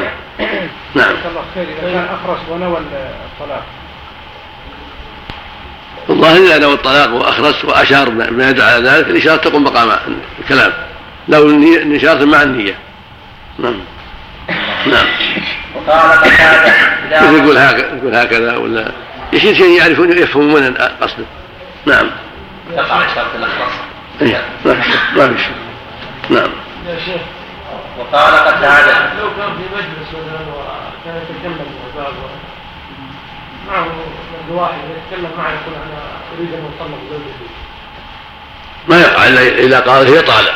أو طلقتها. أما قال أريد ما يقع. سواء في مجلس ولا مو في مجلس جماعة يعني ولو وحده نعم نعم وقال قتادة إذا طلق في نفسه فليس بشيء نعم حدثنا أصل وحدثنا ابن وهب عن يونس عن ابن شهاب قال أخبرني أبو سلمة بن عبد الرحمن عن جابر رضي الله عنه أن رجلا من أسلم أتى النبي صلى الله عليه وسلم وهو في المسجد فقال إنه قد زنى فأعرض عنه فتنحى لشيء شيء يفعل حديث حديث مع قطعة منه ها؟ أقول قطعة منه وش بعده؟ نفس حديث معه ها؟ ونفسه بعد الشيء لا بعد الباب؟ بعد باب تمه نعم. نعم. أن رجلا من أسلم أتى النبي صلى الله عليه وسلم وهو في المسجد فقال إنه قد زنى فأعرض عنه فتنحى لشقه الذي أعرض. فشهد على نفسه أربع شهادات فدعاه فقال هل بك جنون؟ هل أحصنت؟ قال نعم. فأمر به أن يرجم بالمصلى فلما أذلقته الحجارة جمد حتى أدرك بالحرة فقتل. هذا ما تقدم حدثنا أبو اليمان نعم. أخبرنا شعيب عن الزهري قال أخبرني أبو سلمة بن عبد الرحمن وسعيد بن المسيب أن أبا هريرة رضي الله عنه قال أتى رجل من أسلم رسول الله صلى الله عليه وسلم وهو في المسجد فنادى فقال يا رسول الله إن الآخر قد زنى يعني نفسه. فأعرض عنه فتنحى لشق وجهه الذي أعرض في بلد. فقال يا رسول الله إن الآخر قد زنى. فأعرض عنه فتنحى لشق وجهه الذي أعرض في بلد. فقال له ذلك فأعرض عنه فتنحى له الرابعة. فلما شهد على نفسه أربع شهادات دعا فقال هل بك جنون؟ قال لا. فقال النبي صلى الله عليه وسلم اذهبوا به فارجموه وكان قد أحسن. وعن الزهري قال قال فأخبرني من سمع جابر بن عبد الله الأنصاري رضي الله عنه. قال كنت في من رجمه. فرجمناه بالمصلى بالمدينة فلما أذلقته الحجارة جلد حتى أدركناه بالحرة فرجمناه حتى مات. رحمه الله. تكلم شيء ولا قد تقدم؟ تكلم شيء ولا؟ على الحديث يعني إيه على جمس قوله جمد فتح الجيم والميم وبزاي أي أسرع هاربا هذه اخر كلمه قال تكلم فيه قبلها على الحديث. إيه فلما أذقته. تكلم عن شيء تكلم عن شيء قوله فلما أذلقته الحجارة بالداء المعجمة وباللام والقاف أي أطلقته يعني بلغ منه الجهد حتى قلب. ويقال أي أصابته بحدها فعقرته. وذلق كل شيء حده. وذلق كل شيء حده قوله جمز بالجيم والميم والزاء أي أسرع هاربا من القتل. قالوا جمز يجمز جمزا من باب ضرب يضرب. انتهى. بس نعم. باب باب باب الخلع المؤلف يعني في هذا رحمه الله البسط. كان كتبه وهو منشرح الصدر نعم. رحمه الله. البسط في الطلاق أكثر من غيره رحمه الله. نعم. سم نعم. نعم. تكلم على حديث معاذ قليل يعني إيه. الحديث الثاني حديث جابر في قصة الذي أقر بالزنا فرجل ذكرها من طريق يونس عن الزهري عن أبي سلمة عن جابر. وسيأتي شرحه مستوفى في كتاب الحدود. والمراد منه ما أشار إليه في الترجمة من قوله هل بك جنون؟ فإن مقتضاه أنه لو كان مجنونا لم يعمل بإقراره. ومعنى الاستفهام هل كان بك جنون أو هل تجن تارة وتفيق تارة؟ وذلك أنه كان المقصود. يستفاد من هذا أيضا أن أن من جاء تائبا يعرض عن لعله يرجع ولعله يستتر بستر الله ولا يحتاج إلى لأن أعرض عنه مرات عليه الصلاة والسلام. إذا جاء تائبا نادما خائفا. نعم. وذلك أنه كان حين المخاطبة مفيقا ويحتمل أن يكون وجه له الخطاب والمراد استفهام من حضر ممن يعرف حاله وسيأتي بسط ذلك إن شاء الله تعالى. الحديث الثالث حديث أبي هريرة في القصة المذكورة. أوردها من طريق شعيب عن الزهري عن أبي سلمة وسعيد بن المسيب جميعا عن أبي هريرة. وسيأتي شرحها أيضا في الحدود. وقوله في هذه الرواية إن الآخر قد زنى فتح الهمزه وكسر الخاء المعجبة أي المتأخر عن السعادة. وقيل معناه الارذل. بارك بارك نعم نعم. الرجل عنده يعني نعم رجل عنده الله تعالى نعم الرجل عنده زوجتان ومثلا يقول إذا سئل عن فلانة يقول هي مطلقة وهو يقصد إنها هي مطلقة كيف الحكم هذا؟ وهو خايف من ضرر الأخرى يقع عليه الطلاق يقع عليه الطلاق. إذا قال هي مطلقة يؤخذ بقدر يسالونه يقول هي مطلقة يقول مطلقة. يؤخذ بذلك. إذا ثبت عليه هذا يؤخذ به نعم. يؤخذ في الحكم. يقول أنا ما نويت. ولو ما قال ولو ما نوى. ما قال ما دام صرح بالطلاق. نعم. نبينا محمد وعلى اله واصحابه اجمعين قال الامام البخاري رحمه الله تعالى باب الخلع وكيف الطلاق فيه. وقول الله تعالى لا يحل لكم أن تأخذوا مما آتيتموهن شيئا إلى قوله الظالمون. وأجاز عمر الخلع دون السلطان. وأجاز عثمان الخلع دون عقاص رأسها. وقال طاووس إلا أن يخافا ألا يقيما حدود الله. فيما افترض لكل واحد منهما على صاحبه في العشرة والصحبة ولم يقل قول السفهاء لا يحل حتى تقول لا أغتسل لك من جنابه حدثنا أزهر بن جميل حدثنا عبد الوهاب الثقفي حدثنا خالد عن كلمة عن ابن عباس رضي الله عنهما أن امرأة ثابت بن قيس أتت النبي صلى الله عليه وسلم فقالت يا رسول الله فقالت يا رسول الله ثابت بن قيس ما آتب عليه في خلق ولا دين. ولكني أكره الكفر في الإسلام فقال رسول الله صلى الله عليه وسلم تردين عليه هديقته قالت نعم. قال رسول الله صلى الله عليه وسلم اقبل الحديقة وطلقها تطليقة قال أبو عبد الله لا يتابع فيه عن ابن عباس. وهذا الحديث العظيم هذا الحديث العظيم أصل عظيم في أمر الخلع والمخالعة. والخلع هو فراق المرأة على مال تبذله لزوجها. يقال خلعها أخذ من خلع القميص يعني خلعها من عصمته بطلقة حين تعطيه شيء من المال. وهذا يقع كثيرا عند عدم المودة أو أسباب تجد تجعل المرأة تنفر من زوجها ولا تقوم بواجبه. والأصل أنه لا يجوز للزوج أن يأخذ مما أعطاها شيئا. إذا لم تناسبه طلقها ولم يأخذ شيئا. كما قال تعالى الطلاق مرتان فإمساك بالمعروف وتسريح بإحسان ولا يحل لكم أن تأخذوا مما آتوا شيئا إلا أن يخاف ألا يقيم حدود الله الآية. فيقول ولا تعضلوهن المقصود أن أن الرب عز وجل حرم على الزوج أن يأخذ مما أعطاها شيئا إلا بوجه شرعي.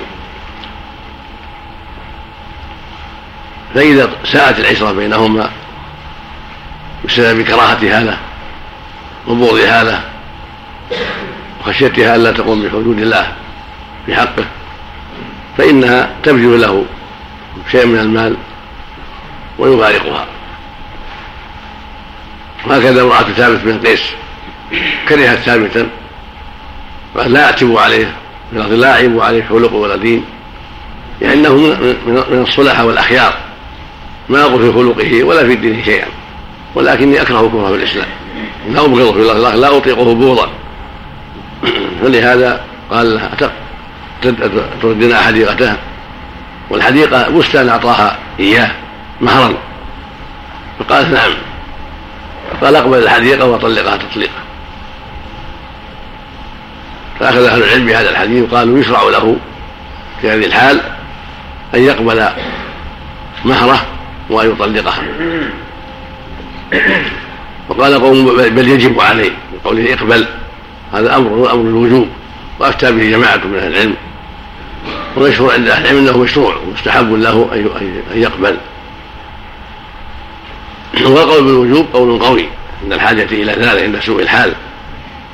إذ الأصل في الأوامر الوجوب هذا هو الأصل.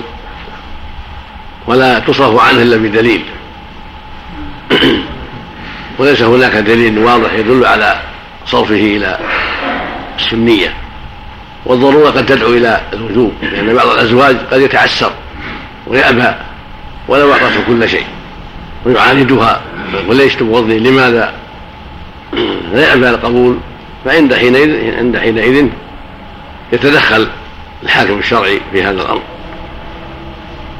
فيلزم الزوج بالمفارقة والقبول عند عدم تيسر بقاء الزوجة ينصحهما ويجتهد في التأليف بينهما وينصحها وينشر عليها ويخوفها من الله عز وجل ويشاع الزوج بأن يرضيها بشيء وعلى أوليائها كذلك لعلهم يساعدون. فإذا كانت الحال لا حيلة فيها المرأة مصممة على عدم الرجوع وأنها لا تستطيع البقاء معه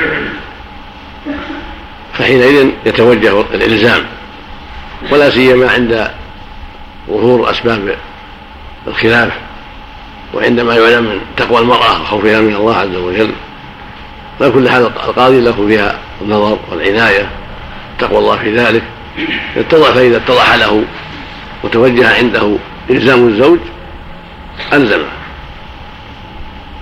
ألزمه بالانفراد وقبول المهر. ثم اختلف العلماء هل يجوز أن يطلب زيادة فذهب الجمهور إلى أنه يجوز أن يقبل الزيادة وأن يطلب الزيادة لكن يكره.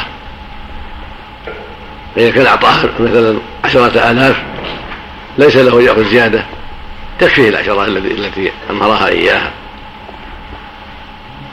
ولا مانع أن يحسب ما أنفق مع المهر من الصباح التي يعطيه صباح العرس أو نفقة الوليمة لأنها بأسبابها. فهي ملحقة بالمهر.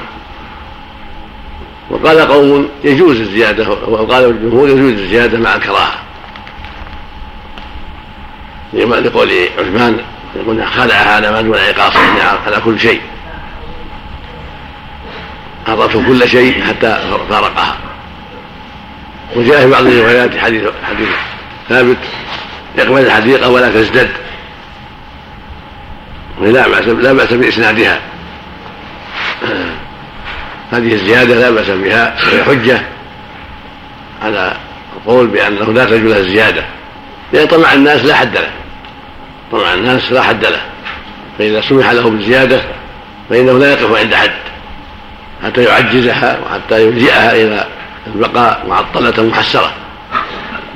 لا ذات زوج ولا مطلقة. فالأقرب والأظهر أنه ليس له إلا ما قدم لها فقط.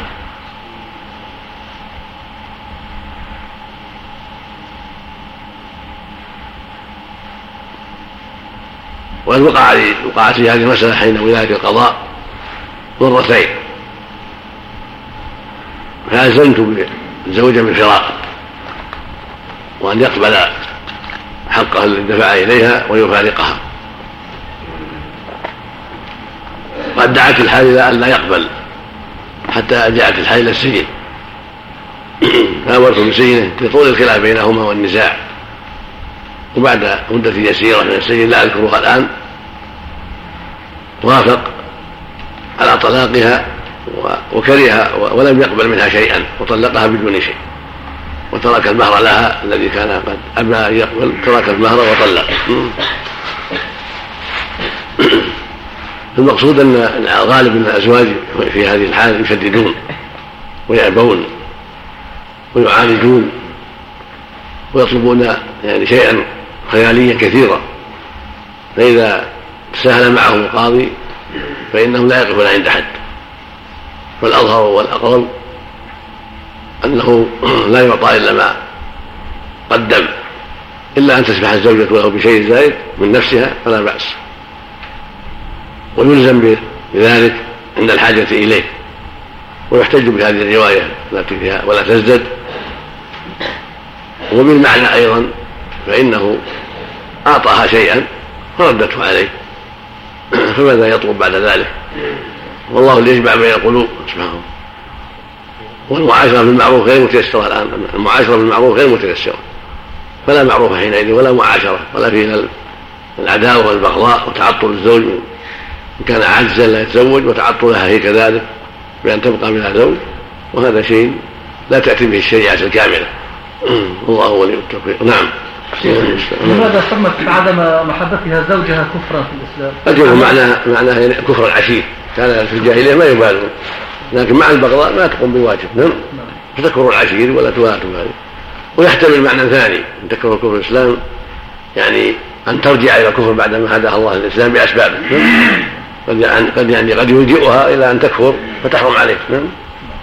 نعم. إيش معنى أن لا يقيم طيب يخاف أن لا يقيم كل واحد ما يخاف أن لا يقوم بحق زوجه. نعم. يعني اذا يخاف حدود الحقوق فوق الله جل وعلا يعني يفارق هاي نعم. نعم. نعم الله يجوز نعم. إذا طلق على شيء من المال يجوز له الرجعة بعدين؟ يجوز بنكاح جديد. تحرم عليه. تبين منه. بينونة صورة إذا طلقها طلقة واحدة بينونة صورة يعني يعني بأمرها تصير مثل مثل اللي خرج في العدة. طلقة واحدة وخرج من العدة. تحل له بنكاح جديد إذا رضيت في العودة إليه. على الظاهر إيه. إذا كان إذا كان الطلاق واحدة أو ثنتين. أما إذا كان الطلاق الأخير في آخر الثلاث لم تحل له إلا من بعد الزوج. ولو كانت مستأذنة نعم. ولو كانت مستأذنة عند الزواج. ولو مستأذنة نعم.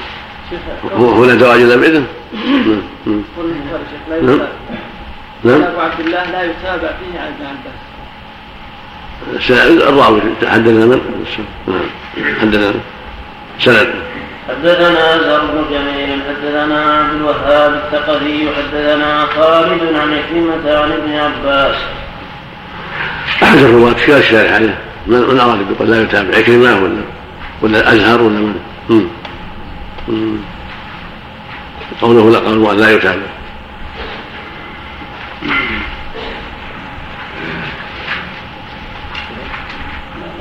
ما تعرض له نعم. قول انها انفرد بالحديث انفرد بالحديث مع عكرمه وإلا أحد الرواه قبله قال أبو عبد الله هو البخاري قوله لا يتابع فيه عن ابن عباس. أي لا يتابع وزر جميل على ذكر ابن عباس في هذا الحديث. يعني شيخ المؤلف أزهر. يعني بعض الناس يرسله عن عكرمه الاخرون يرسلونه عن عكرمه وهو وصله نعم. فأرسله غيره ومراده بذلك خصوص طريق خالد الحذاء عن كلمة ولهذا عقبه برواية خالد ابن عبد الله الطحان. عن خالد وهو الحذاء وعن كلمة مرسلا. ثم برواية إبراهيم بن طهمان عن خالد الحذاء مرسلا. وعن أيوب موصولا ورواية إبراهيم بن طهمان عن أيوب الموصول يكفي يكفي يكفي نعم نعم. قول البخاري ولم يكن قول السفهاء لا يحل حتى تقول لا من كلام طاووس. قال طاووس. قال طاووس نعم.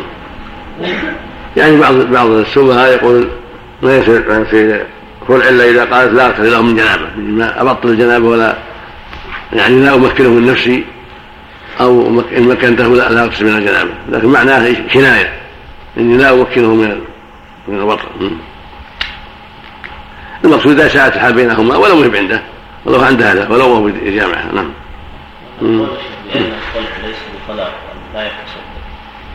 هذا قول جماعة من العلم وعن ابن عباس ليس بطلاق ليس بجيد. أقول ليس هذا بجيد والجمهور أولى لا يحسب لأن النبي قال طلقها تطليقة صرح عليه الصلاة والسلام. نعم. لكن له أن يطلق واحدة أو ثلاث. لا ما ينبغي أن يطلق زيادة السنة واحدة. قول بعض الفقهاء له يطلق كذا وكذا ليس له وجه. لأن قد قد ترجع قد يغير الله الحال وشد إلى هذا. ولهذا النبي قال طلقها تطليقة قيده. صلى الله عليه وسلم. لأن الحال قد آه، يغيرها الله بعد ذلك. فلا يسد الطريق على نفسه. نعم تعتد بين زوجين عند هذه تعتد عند